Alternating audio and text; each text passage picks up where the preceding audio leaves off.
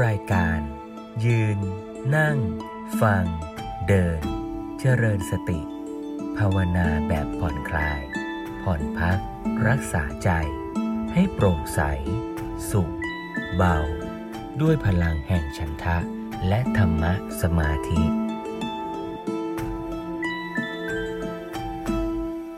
คราวก่อนได้ฟังธรรมบรรยายของหลวงพ่อสมเด็จ ว่าคุณธรรมในฝ่ายของ การตรัสรู้ หรือว่าคุณธรรมของฝ่ายผู้ที่จะไปทำงานวิปัสสนา เป็นตัววิปัสสนาคือเป็นตัวที่จะไปสังเกตไปดู รูปนามขันห้า ให้เห็นตามความเป็นจริงเนี่ยจะต้องมีขุนพล มีกองกำลัง ที่จะไปทำภารกิจ คือการเจริญวิปัสสนา ต้องมีขุนพลที่มีกำลัง เรียกว่าเป็นฝักฝ่าย พักพวกในการที่จะพากันไปสู่ การตรัสรู้ในหมวดธรรมชุดที่เรียกว่าโพธิปักคียธรรม 37 ประการ ซึ่งถ้าว่าเป็นหมวดหมู่เนี่ยก็จะได้กองกำลัง ที่จะไปปฏิบัติหน้าที่เจ็ดกองกำลังด้วยกัน ก็เป็นโค้ดของกองกำลังนี้เจ็ดกองกำลัง ตอนสมัยอาตมาท่องไปสอบก็จะท่องเป็นโค้ดว่าสี่สี่สี่ห้าห้าเจ็ดแปดสี่สี่สี่ห้าห้าเจ็ดแปดก็คือสติปัฏฐานสี่สมปัฏฐานสี่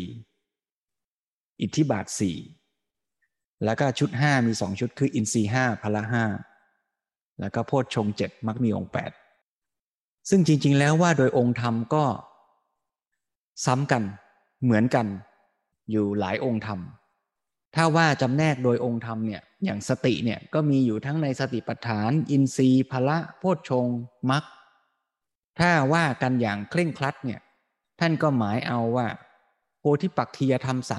37 ทั้งหมดเนี่ย จะบริบูรณ์สมบูรณ์พรั่งพร้อมมีกำลังเต็มที่จริง ๆ เนี่ยก็คือตอนที่กำลังบรรลุมรรคผล คือเอา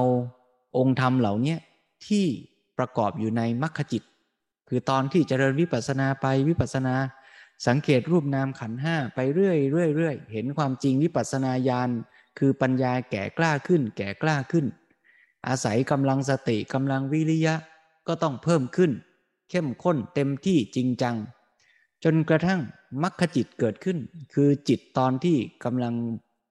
บรรลุธรรมนะในเวลานั้นเนี่ยองค์ธรรมทั้งหมดเนี่ยพรั่งพร้อมบริบูรณ์ องค์มรรคทั้งแปดก็เต็มที่ ปัญญาเจตสิกที่ประกอบในมรรคจิตนั่นก็เป็นปัญญาที่รู้ท่วนทั่ว เห็นรูปนามตามเป็นจริง ไม่มีความเห็นผิดเจือปนอยู่เลย บริบูรณ์พรั่งพร้อมณนะตอนนั้นก็คือบรรลุธรรมณเวลานั้นก็มีนิพพานเป็นอารมณ์ ไม่มีการปรุงแต่งเป็นอารมณ์ สภาวะนิพพานเป็นอารมณ์ของมรรคจิตนะตอนนั้น แต่ถามว่าในขณะที่เราท่านทั้งหลายเนี่ยกำลังฝึกเจริญสติสังเกตรูปนามไปเนี่ยในแต่ละวันแต่ละวันที่เราฝึกเนี่ยถามว่าเรามีสติไหมก็มี เป็นการเจริญสติปัฏฐานไหมก็ใช่ นะก็คือค่อยๆ สั่งสมกำลังของสติ ขุนพลที่ชื่อสติเนี่ยในจิตในใจเราเนี่ยแต่ละขณะเนี่ยบางทีมันก็มีกำลังเข้มแข็ง บางทีมันก็อ่อนล้าอ่อนแรง แม้แต่ในตัวเราคนเดียวกันเนี่ยนะเป็นไม่ยมบางทีเนี่ยสติก็อ่อนกำลัง ฝึกบ่อยๆ วันนั้นจิตใจผ่องใส สภาพร่างกายพร้อม สติก็มีกำลังดี ไปสังเกตไปกำหนดอารมณ์กรรมฐานกำหนดรูปนามก็ทำได้แจ่มใส ชัดเจนต่อเนื่องมีกำลังเพราะฉะนั้นสติหรือองค์ธรรมทั้งหมดในโพธิปักคียธรรมเนี่ยเราก็ค่อยๆสั่งสมฝึกฝน ให้เป็นขุนพลที่มีกำลัง แก่กล้ามากขึ้นมากขึ้นไปเรื่อยๆ ตามกำลังของการฝึกปฏิบัติ จนเมื่อ พรั่งพร้อมมีกำลังมากก็จะบรรลุธรรม ก็เป็นหน้าที่ของพวกเราที่จะต้องฝึกฝนนะฝึกฝนขุนพล ในกองกำลังทั้งหมดเนี้ยให้มีกำลัง ให้มีความพร้อม แล้วก็ให้ขุนพลเนี่ยไปปฏิบัติหน้าที่ คือไปสังเกตรูปนามที่เป็นปัจจุบันตามความเป็นจริง อาการฝึกขุนพลให้มีกำลังเนี่ยอาจจะทำด้วยการเจริญสมถกรรมฐานก็ได้ อาจจะทำด้วยการดำเนินชีวิตด้วยดี ไม่ไปทะเลาะเบาแว้งกับใคร ฝึกให้มีความขยันขันแข็งในการทำหน้าที่การงานไม่เฉื่อยชา ไม่ขี้เกียจพิจารณาทำกิจการงานต่างๆ อย่างมีสติ อย่างนี้เป็นต้น ก็เป็นการสั่งสมกำลังให้ คุณธรรมเหล่านี้มีกำลังเพิ่มขึ้นเพิ่มขึ้น เมื่อมีกำลังแล้วก็ต้องไปปฏิบัติภารกิจคือไปสังเกตรูปนามให้เป็น ถ้าเอาไปสังเกตสิ่งที่เป็นบัญญัติ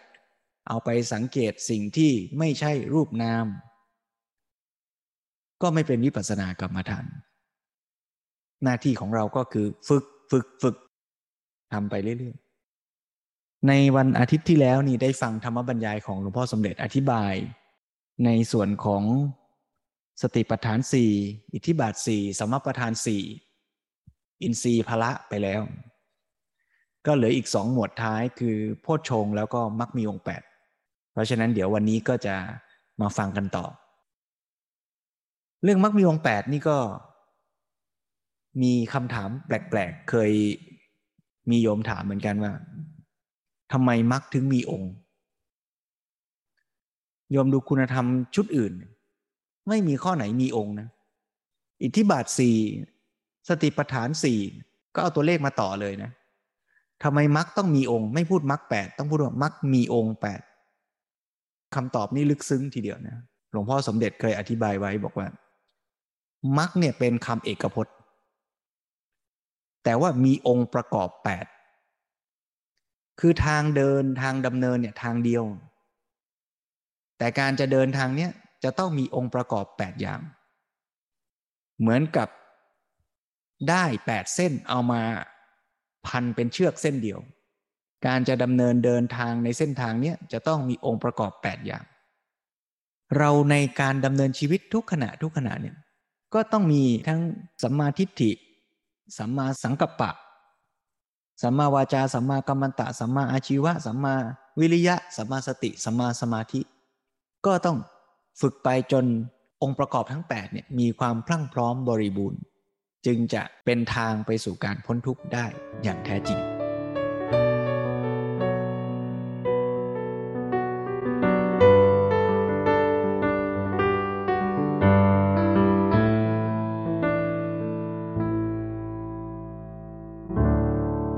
เอาละโยม เพราะฉะนั้นก็มาฟังธรรมกัน แล้วก็เดี๋ยวช่วงครึ่งท้าย ก็จะชวนญาติโยมได้ปฏิบัติเจริญสติร่วมกันอย่างเช่นเคย ถ้าโยมพร้อมกันแล้วก็หาที่นั่งสบายๆทำความรู้สึกเนื้อรู้สึกตัว ปล่อยวางเรื่องราวกังวลใจทั้งหลาย แล้วก็ได้ตั้งอกตั้งใจสดับรับฟังพิจารณา ธรรมะบรรยายของหลวงพ่อสมเด็จพระพุทธโฆษาจารย์ร่วมกันนะโยมนะ หมวดที่หก โพชฌงเจ็ดโพชฌงเจ็ดก็ธรรมะที่เป็นองค์แห่งการตรัสรู้ธรรมะที่เป็นองค์แห่งการตรัสรู้นี่แสดงว่ามีความสำคัญว่าเป็นตัวประกอบกัน ที่จะทำให้บรรลุจุดหมายของการเจริญภาวนา คือจะทำให้เกิดปัญญาอย่างรู้แจ้งเข้าถึงสัจธรรมอย่างแท้จริง โพชฌงนี้มีเจ็ดประการด้วยกัน คือหนึ่งสติ ความระลึกได้ แล้วก็สองธรรมวิจยะ แปลว่าการวิจัยธรรม หรือการเฟ้นธรรม คือหมายความว่าเฟ้นให้เข้าถึงความจริงเฟ้นเอาธรรมะออกไป เอาตัวความจริงออกมาให้เห็นได้ แล้วก็เฟ้นที่จะเอาตัวธรรมะมาใช้ให้ถูกต้องสอดคล้องกับเรื่องราวให้เป็นประโยชน์ ให้ แก้ไขปัญหาสำเร็จ ในกรณีนั้น ๆ อันนี้ก็เรียกว่าเป็นธรรมวิจยะการเฟ้นธรรม ต่อไปก็วิริยะความเพียร แล้วก็ต่อจากนั้นก็ปีติความอิ่มใจหรือความปลื้มใจ ต่อจากปีติความอิ่มใจความปลื้มใจก็เป็นปัสสัทธิ ความผ่อนคลายสงบเย็นกายใจ แล้วจากนั้นก็มีสมาธิความมีใจตั้งมั่น สุดท้ายก็อุเบกขา ความมีใจเป็นกลาง วางใจลงได้เป็นกลางในเมื่อทุกสิ่งทุกอย่างนี้ เป็นไปตามที่ควรจะเป็นเช่นว่าองค์ธรรมต่าง ๆ นี้ทำหน้าที่เขามันอย่างเรียบร้อย ประสานกลมกลืนกันดีเดินหน้าไปได้ดีแล้ว ก็จะถึงเวลาที่วางอุเบกขาคือวางใจเป็นกลางคอยดู ว่าถ้ามี ตอนไหนเวลาไหนที่ต้องแก้ไขก็พร้อมที่จะแก้ไขปัญหา แต่เมื่อทุกสิ่งเดินหน้าไปได้ดีก็วางใจเป็นกลาง คอยดูอยู่ อันนี้เป็นสภาพจิตที่สำคัญมาก ซึ่งโพชฌงเจ็ดนี้คงจะได้มีโอกาสที่จะอธิบายกันต่อไปอีก ในที่นี้ก็ให้แต่เพียงหัวข้อไว้ความจริงนั้นโพชฌงเจ็ดนั้นทำงานที่ต่อเนื่องกันไป รับส่งกันไปเป็นทอดเป็นลำดับ กลมกลืนกันมีความสำคัญมาก เอาละให้ทราบแต่หัวข้อไว้ก่อน นี้ต่อไปหมวดสุดท้ายก็คือมรรคมีองค์แปดประการ คือทางเดียวแต่ประกอบด้วยส่วนประกอบแปดอย่าง เหมือนกับเชือกแปดเกลียวรวมกันเข้าเป็นเชือกเส้นเดียว หรือว่าอาจจะเทียบกับถนนแปดเลนอะไรทำนองนั้น คือถนนทางเดียว เป็นมรรคทางเดียวแต่ว่า มีองค์ประกอบแปดอย่าง อันนี้ก็เป็นที่เข้าใจกันทั่วไปแล้วมรรคมีองค์แปดนี้ก็ได้แก่สมมาทิฏฐิปัญญาเห็นชอบสมมาสังกัปปะความดำริชอบสมมาวาจา เจรจาชอบสมมาวาจาเจรจาชอบ และสมมากรรมันตะการกระทำที่ชอบ และสมมาอาชีวะการเลี้ยงชีพชอบสามอย่างนี้ที่จริงเป็นเรื่องของ ศีล ซึ่งเป็นการแสดงออกทางกายวาจาหรือควบคุมกายวาจา แต่ในที่นี้แม้ในเวลาที่ปฏิบัติเพียรพยายามทำภาวนาทางจิตใจทางปัญญาเนี่ยซึ่งเป็นด้านในของชีวิตเนี่ยไม่ได้ออกไปกระทำอะไรทางกายวาจา มันก็จะต้องมีสัมมาวาจาสัมมากรรมตะสัมมาชีวะอยู่ในตัว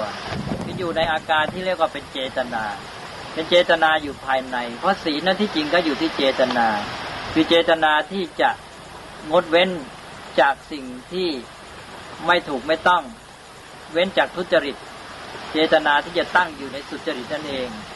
ในการสำรวมควบคุมกายวาจาของเราให้อยู่ในการปฏิบัติที่ถูกต้อง ให้เกื้อกูลต่อการบำเพ็ญภาวนา ก็เป็นเรื่องของศีลเป็นสัมมาวาจาสัมมากรรมตะสัมมาชีวะ ในการปฏิบัติบำเพ็ญภาวนาของเรา เราก็จะต้องมีการ ใช้กายวาจาของเราด้วย ก็จะต้องมีการควบคุมให้อยู่ในความเรียบร้อย มีความสังวรหรือสำรวม เพื่อให้เกื้อหนุนในการปฏิบัติ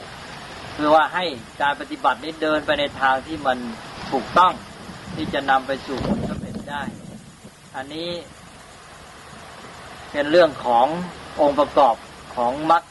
ที่เรียกว่าสัมมาวาจาสัมมากรรมตะสัมมาชีวะ โยงก็มาหาทางด้านที่มันเป็นฐานของมันในจิตใจ ต่อไปก็สัมมาวายามะคือความเพียรชอบ แล้วก็สัมมาสติความระลึกชอบสัมมาสมาธิความมีจิตตั้งมั่นชอบ ก็มีแปดประการเนี่ยที่เป็นองค์ประกอบสำคัญที่จะทำให้รวมกันเข้า เป็นมรรคเป็นหนทางที่จะนำไปสู่ อิสรภาพการที่จะกำจัดกิเลสและความทุกข์ให้หมดสิ้นไปได้ นี่แหละคือองค์ธรรมสาสิเจ็ดประการที่เจ็ดจัดเป็นเจ็ดหมวด วันนี้ก็จะพูดแต่เพียงเป็นหัวข้อพอให้เข้าใจเป็นพื้นฐานเท่านั้นเอง ยังไม่ได้ลงรายละเอียด จะมีข้อสังเกตเพียงเล็กน้อย ก็คือว่า ผู้ที่ได้ฟังแล้วก็จะมีความสงสัยว่า ในหัวข้อธรรมะเหล่านี้ มีชื่อซ้ำๆกันมากมายเหลือเกินสามสิบเจ็ดประการนั้น ธรรมะข้อเดียวกันเนี่ยไปกระจายกันอยู่ในหมวดต่างๆ หลายหมวดซ้ำๆกัน ก็จะสงสัยว่า เอ๊ะทำไมจะต้องไปจัดไว้ที่นู่นไว้ที่นี่บ้าง ที่นั่นบ้าง ซ้ำๆกันไปทำให้มากแล้วก็จำยาก อันนี้ก็มีเหตุผล คือว่าเราได้บอกแล้วว่าธรรมะต่างๆในเรียกชื่อต่างกันไปตามการทำหน้าที่ หรือว่าตามตำแหน่งของมันในการทำงาน แม้แต่ในชีวิตประจำวันเนี่ยเราก็พอมองเห็น เช่นว่าบุคคลคนเดียวกันเนี่ย อาจจะมีตำแหน่งหลายตำแหน่งตำแหน่งนี้ก็ทำงานในหน้าที่อย่างนี้ อีกตำแหน่งหนึ่งก็ทำในหน้าที่อีกอย่างหนึ่ง แต่ก็เป็นบุคคลเดียวกัน เหมือนกับองค์ธรรมเดียวกันที่ไปทำหน้าที่คนละตำแหน่ง หรืออีกอย่างหนึ่งอาจจะเปรียบเทียบอย่างนี้ เหมือนอย่างกับว่าในหน่วยงานองค์กรอะไรต่าง ๆ เนี่ย ซึ่งแตกต่างกันไปมากมายเนี่ย แต่ก็จะมีตำแหน่งงานที่ต้องการบุคคลประเภทเดียวกันมาทำงาน บุคคลที่มีคุณสมบัติอย่างเดียวกันมาทำงาน เช่นอย่างหน่วยงานโน้นก็ดี หน่วยงานนี้ก็ดีองค์กรนั้นก็ดี ต่างก็มีสารบัญด้วยกัน ต่างก็มีเลขานุการด้วยกัน ต่างก็มีเห็นรันยิกด้วยกันอะไรตำแหน่งต่าง ๆ เหล่านี้ก็อยู่คนละหน่วยงานอยู่ในองค์กรคนละอย่าง แต่เสร็จแล้วก็ชื่อก็ซ้ำๆกัน เหมือนกับว่าเป็นอันเดียวกัน อันนี้ก็ เป็นตัวอย่างในชีวิตประจำวัน นี่ก็เหมือนกันในเรื่องของธรรมะนี่ที่เป็นระบบก็เช่นเดียวกันเนี่ยที่จัดเป็นหมวดเป็นหมู่ต่าง ๆ กันไป ก็มีองค์ธรรมที่ชื่อเดียวกัน ที่มาทำหน้าที่ในแง่ต่างๆ จะยกตัวอย่างเช่นว่าสติ สตินี้จะเห็นว่ามีอยู่ในหมวดธรรมหลายหมวด ในโพธิปักขียธรรมสามสิบเจ็ดประการ เริ่มตั้งแต่ในสติปัฏฐานสี่ก็มีสติแล้วสติก็เป็นตัวเด่นในสติปัฏฐาน ต่อจากนั้น สติก็จะมาอีกในอินทรีห้าอินทรีห้าข้อที่สามก็สติ แล้วก็มาในพละห้าพละห้าก็มีสติอีก แล้วต่อไปในโพชฌงสติก็มาเป็นข้อที่หนึ่งแล้วก็ในมรรคมีองค์แปด ก็มีสติมาในข้อสมาสติ เป็นองค์มรรคข้อที่เจ็ดนี่ก็จะเห็นว่าสติชื่อเดียวกันเนี่ย มาในหมวดธรรมตั้งห้าหมวด เพราะฉะนั้นก็คือมาห้าครั้ง ชื่อซ้ำกันห้าครั้ง อันนี้ที่บอกเมื่อกี้บอกว่าที่มาอย่างนี้เพราะว่าทำหน้าที่ต่างกัน ก็เราก็จะเห็นความแตกต่างในการทำงานของมันว่า ในตอนที่สติอยู่ในสติปัฏฐานนั้น สติ ก็เป็นตัวเด่นในการที่จะจับอารมณ์กำหนดอารมณ์เอามาส่งให้ปัญญาพิจารณา ทีนี้ในพละล่ะพละห้าก็มีสติพละห้านั้นเป็นสติในฐานะที่เป็นกำลังเป็นทุนอยู่ในตัวของเรา เรามีสติเป็นกำลังทุนอยู่ในตัวเท่าไหร่ ก็หมายความว่าเราก็จะเอาสติไปใช้การได้เท่านั้น เหมือนกับว่าทุนของเรามันมีน้อย เราก็ใช้ได้น้อย ถ้าทุนของเราดี สติของเราเป็นทุนดีเข้มแข็งอยู่แล้ว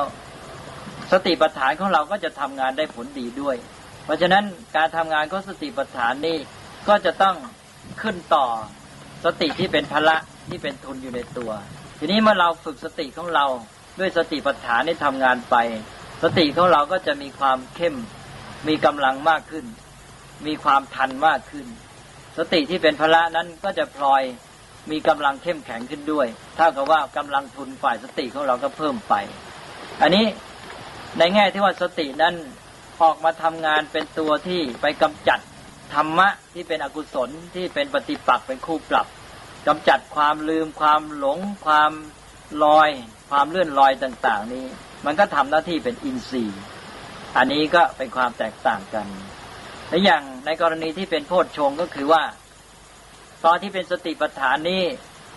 เรายังอยู่ในขั้นที่ว่าตั้งสติกำหนด อันนั้นอันนี้สติของเราก็พยายามทำให้ทันไป แต่มันก็อยู่ในกระบวนการฝึก อันนี้ในกรที่ฝึกอย่างนี้ เราก็ยังไม่สามารถที่จะ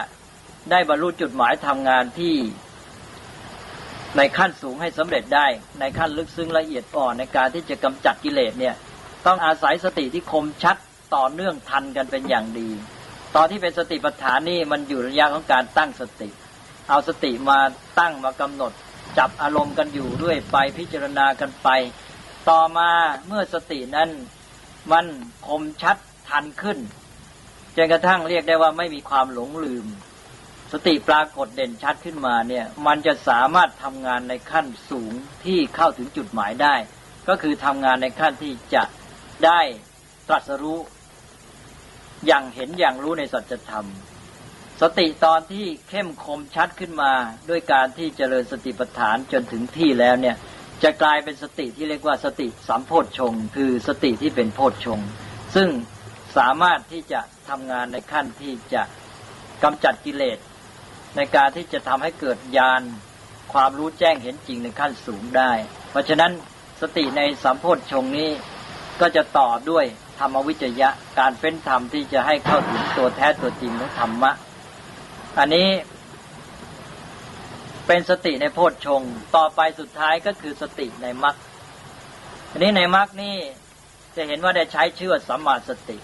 เมื่อสตินั้นเราฝึกเราปฏิบัติเราใช้งานกันไปเนี่ย ในที่สุดแล้วมันจะต้องมาประสานสอดคล้องกลมกลืนกับองค์ธรรมอื่น ๆ ที่อยู่ในกระบวนของระบบที่เรียกว่ามรรค หมายความว่าองค์ธรรมต่าง ๆ นั้นในการที่จะเข้าถึงจุดหมายเนี่ยมันเป็นเหมือนกับกระบวนวิธีที่จะให้เกิดผลสำเร็จ กระบวนวิธีนี้องค์ประกอบต่างๆ จะต้องสอดคล้องกลมกลืนพอดีพอดีสมดุลกัน จึงจะให้สำเร็จผลที่ประสงค์ได้ เป็นวิธีการเป็นหนทางที่จะนำเข้าถึงจุดหมาย ทีนี้สตินั้นเราก็เจริญมาจนถึงขั้นหนึ่ง ถ้าหากว่าได้ถึงความพอเหมาะพอดีทำหน้าที่ได้สมบูรณ์ มันก็จะเข้าลักษณะที่เรียกว่าเป็นสัมมาสติ เป็นสติที่สมบูรณ์แบบที่ถูกต้องที่ชอบที่พอดี ซึ่งจะกลมกลืนกับองค์ธรรมข้ออื่น ในกระบวนวิธีการที่จะให้ปฏิบัติสำเร็จผลในความมุ่งหมายของเรา ก็หมายความว่ากระบวนวิธีของเรานี้ จะสำเร็จผลดีก็ต่อเมื่อองค์ธรรมเช่นสติเป็นต้นเนี่ย มันประสานกลมกลืนสอดคล้องพอเหมาะพอดีกันทั้งหมด แล้วมันต้องมาทำงานร่วมกันในขั้นสุดท้าย เพราะฉะนั้นในแง่นี้เมื่อมาเป็นมรรคก็เท่ากับว่าเป็นตัวที่ตรวจสอบให้เห็นว่าสติของเรานั้นมันได้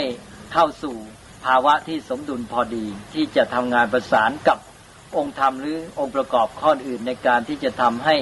สำเร็จเป็นกระบวนวิธีที่จะบรรลุจุดหมายได้ เพราะฉะนั้นการที่องค์ธรรมข้อเดียวกันไปปรากฏอยู่ในหมวดต่างๆ นี้ก็จะต่างกันโดยการทำหน้าที่การงานบ้าง โดยระดับความเข้มคมของมันในการทำงานบ้าง ซึ่งจะมีลักษณะแตกต่างกันไปอย่างที่กล่าวมาแล้ว ซึ่งอันนี้นอกจากว่าเราจะได้เห็นความแตกต่างในแง่การทำหน้าที่ในตำแหน่งของมันแล้ว มันจึงมาช่วยในการที่ว่าเป็นเหมือนเครื่องมือตรวจสอบด้วยทำให้เรามีเกณฑ์ หรือมีคล้ายๆว่าเป็นกรอบในการที่จะมาตรวจสอบว่าองค์ธรรมแต่ละอย่างนั้น มันได้ที่ได้พอดี ได้ความเจริญ แก่กล้าเพียงพอ แก่การที่จะทำให้บรรลุจุดหมายหรือยัง เรามองในแง่อ่อกเป็นสมาสติเป็นมรรคนี่เป็นยังไง มองในแง่เป็นโพชฌงเป็นยังไง การทำหน้าที่ในฐานะเป็นอินทรีย์เป็นยังไง ในฐานะที่เป็นพันละเป็นทุนเป็นกำลังภายในอยู่เนี่ยมีความพร้อมแค่ไหนอ่าแล้วก็ตอนออกมาทำหน้าที่ข้างนอกก็คือเป็นสติปัฏฐานที่ทำงานอยู่ตลอดเวลาฉะนั้นก็สติปัฏฐานจะทำงานได้แค่ไหนเพียงไร มันก็ต้องอาศัยทุนเดิมที่มีสติอยู่เป็นกำลัง แล้วเสร็จแล้วพอทำสติปัฏฐานก้าวไป สตินั้นก็จะเลยขึ้นมาจนกระทั่งกลายเป็นสติสัมพุทธชงอย่างนี้เป็นต้น นี่ก็เป็นตัวอย่างอาตมาก็ยกเรื่องสติมาเป็นข้อตัวอย่างให้เห็นเหตุผลในการที่เราจะต้องมีองค์ธรรมชื่อเดียวกันอยู่ในหมวดธรรมต่าง ๆ ดังที่กล่าวมานี้เอาละคิดว่าตอนนี้ก็จะขอผ่านไปก่อน ทีนี้โพธิปักขียธรรมที่เป็นตัวทำงานสาสิบเจ็ดประการนี้นะ่ะหมวดแรกก็คือสติปัฏฐานสี่แล้ว ต่อไปเนี่ยเราก็จะยกเอาเรื่องสติปัฏฐานนี้มาเป็นองค์ธรรมหลักในการทำงาน หรือเป็นตัวทำงาน เพราะฉะนั้นก็เท่ากับว่าต่อไปนี้ เราจะเอาสติปัฏฐานมาเป็นหลักหรือเป็นแกน หรือเป็นสนามทำงานในการเจริญปัญญาภาวนาของเรา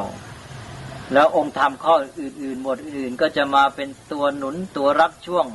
ในการทำงานกันต่อต่อไปให้สำเร็จผลเป็นมรรค เป็นกระบวนวิธีอันเดียวกันที่จะให้บรรลุจุดหมาย ดังที่กล่าวมาแล้วทีนี้เมื่อเราเอาสติปัฏฐานมาเป็นตัวตั้ง แล้วก็พอดีสติปัฏฐานก็เป็นหมวดแรกด้วย ในธรรมะ หมวดที่เรียกว่าโพธิปักขียธรรมนี้ เราก็จะได้เอาสติปัฏฐานนี้เป็นหัวข้อหลักในการพิจารณา แล้วก็เป็นหลักในการปฏิบัติ แล้วก็เมื่อเจริญสติปัฏฐานไปองค์ธรรมต่าง ๆ เข้ามาเกี่ยวข้องอย่างไร องค์ธรรมเหล่านั้น ในโพธิปักขียธรรมหมวดอื่น ๆ นั้น มีความเจริญมาทำหน้าที่ประสานสอดคล้องอย่างไรนี่ เราก็จะพูดกันไปตามโอกาสแล้วแต่ความสมควรตอนนี้เรื่องขององค์ธรรมที่มาประสานสอดคล้องก็เป็นว่าตอนนี้จะพูดเพียงเท่านี้ก่อน ในตอนที่บำเพ็ญสติปัฏฐานจริง ๆ นั้น ก็จะได้นำเอามาพูดตามจังหวะ แล้วก็ ตามความสมควรแต่สำหรับผู้ที่ปฏิบัติในเบื้องต้นนี้ก็ขอพูดกันไว้ก่อนว่าคงจะเอามาพูดไม่มาก เพราะว่าเราก็คงจะเน้นเรื่องสติปัฏฐานนี่แหละพอเพียงสติปัฏฐานที่เป็นองค์ธรรมหลักอย่างเดียวนี้ก็มีเนื้อหาที่ต้องพูดกันมากมายอยู่แล้ว ก็เป็นอันในตอนนี้ก็ให้เข้าใจกันว่าในการบำเพ็ญปัญญาภาวนานั้น เราก็มาถึงจุดที่ว่าเราจะเอาสติปัฏฐานเป็นหลักแล้ว ราะนั้นตอนนี้ก็เข้าสู่สาระสำคัญของหัวข้อเรื่องที่ตั้งไว้แต่ต้นบอกว่าจากจิตภาวนาสู่ปัญญาภาวนาตามวิธีสติปัฏฐาน นี่ก็คือเราจะพูดถึงปัญญาภาวนาตามวิธีสติปัฏฐาน สติปัฏฐานก็มาปรากฏตัวให้เราเห็นในตอนนี้แล้วทีนี้ก่อนที่จะพูดถึงการปฏิบัติตามวิธีสติปัฏฐานก็ยังมีหัวข้อย่อย ในเรื่องหลักทั่วไปของวิปัสสนาที่จะต้องพูดต่อไปอีก เพราะฉะนั้นก็จะขอพูดในหัวข้อย่อยต่อไป ในหลักทั่วไปของวิปัสสนา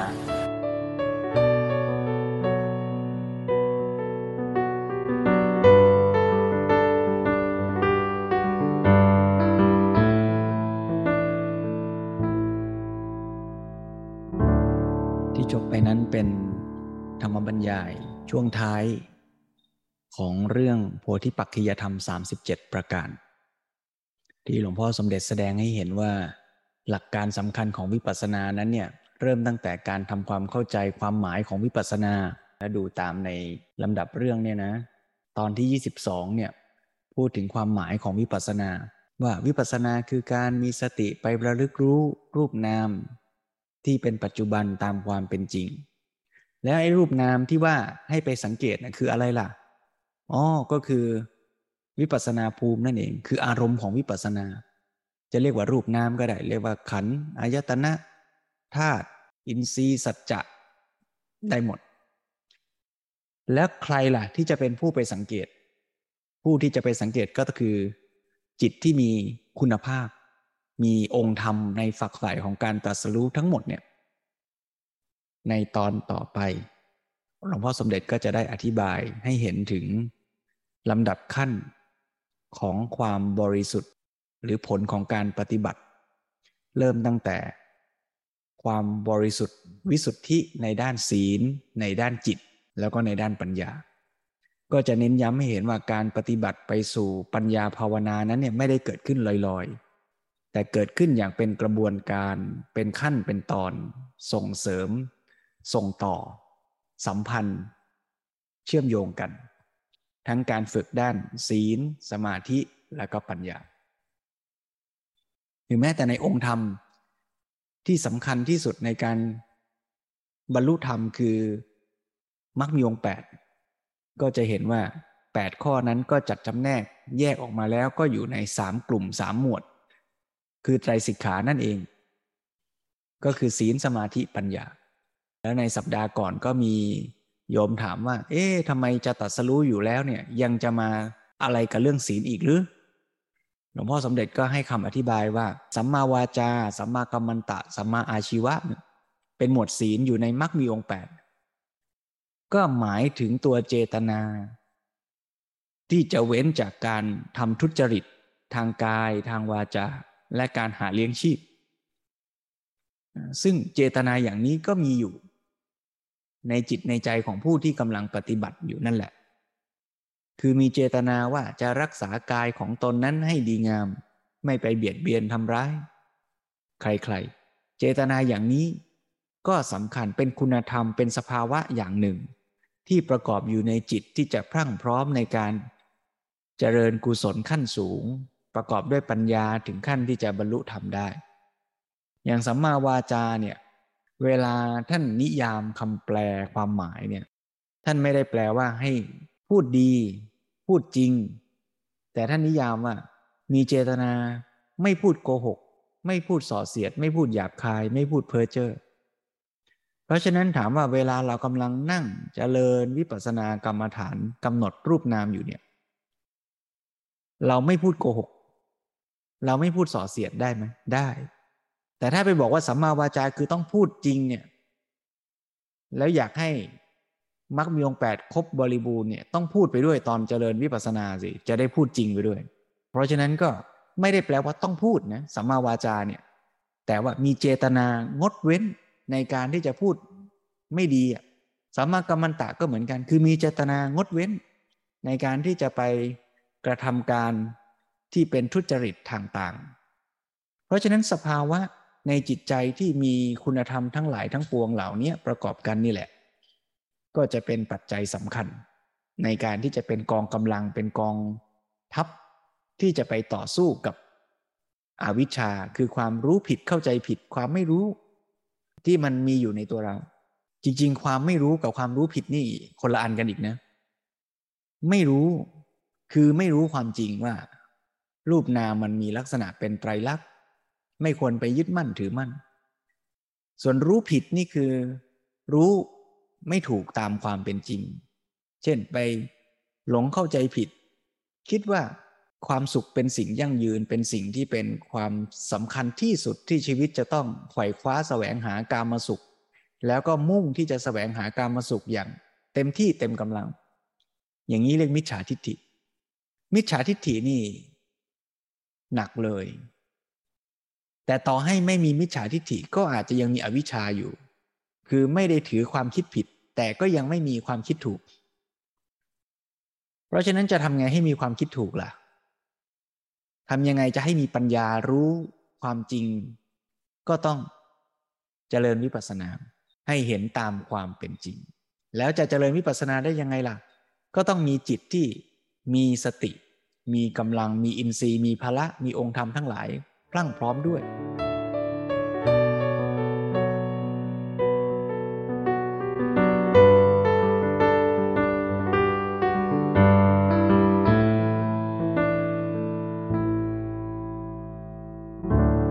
ก็ชวนกันมาปฏิบัติร่วมกันเป็นกำลังใจซึ่งกันและกันสักหน่อยเป็นการเสริมกำลังให้กับขุนพลทั้งหลายในจิตในใจของเรา แล้วก็เป็นการฝึกเจริญวิปัสสนากรรมฐานไปด้วย ในช่วงเวลานี้ก็ขอชวนให้ทุกท่าน จะนั่งจะเดินก็ได้นะในอิริยาบถทที่สัปปายะ เหมาะสม แล้วก็มีสติระลึกรู้รูปนามขันห้าที่ปรากฏเป็นจริงในแต่ละปัจจุบันขณะ รับรู้ร่างกายตามที่มันเป็น มีอาการเกร็ง อาการตึงก็รู้ มีอาการไหว มีลมกระทบ ก็รับรู้ตามที่มันเป็น ไม่ต้องไปผลักไสรังเกียจ ไม่ต้องไปยึด อยากให้มันอยู่กับเรา นานๆ รู้แล้วก็ปล่อย รู้แล้วสิ่งนั้นก็ผ่านไป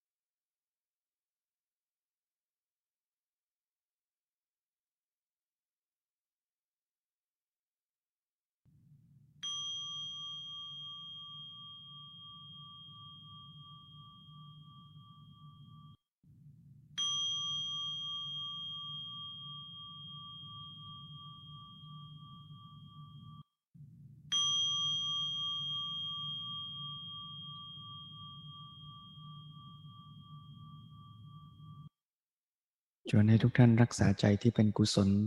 ค่อยๆคคลายจากอารมณ์กรรมฐาน รับรู้เสียงนี้ รับรู้อิริยาบถทั่ว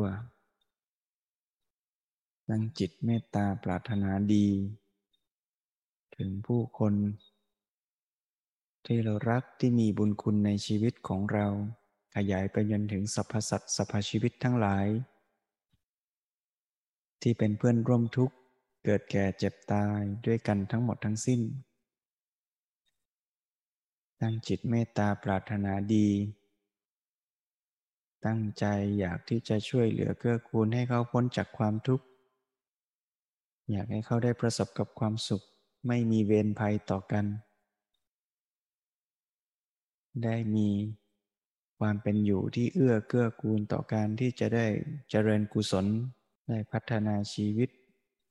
อย่างเต็มกำลังความสามารถ ถ้ามีอะไรที่เราจะช่วยเหลือเกื้อกูล เราก็จะพร้อมยินดีทำตามกำลังความสามารถของเรา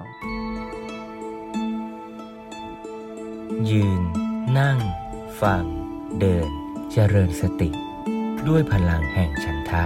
และธรรมะสมาธิ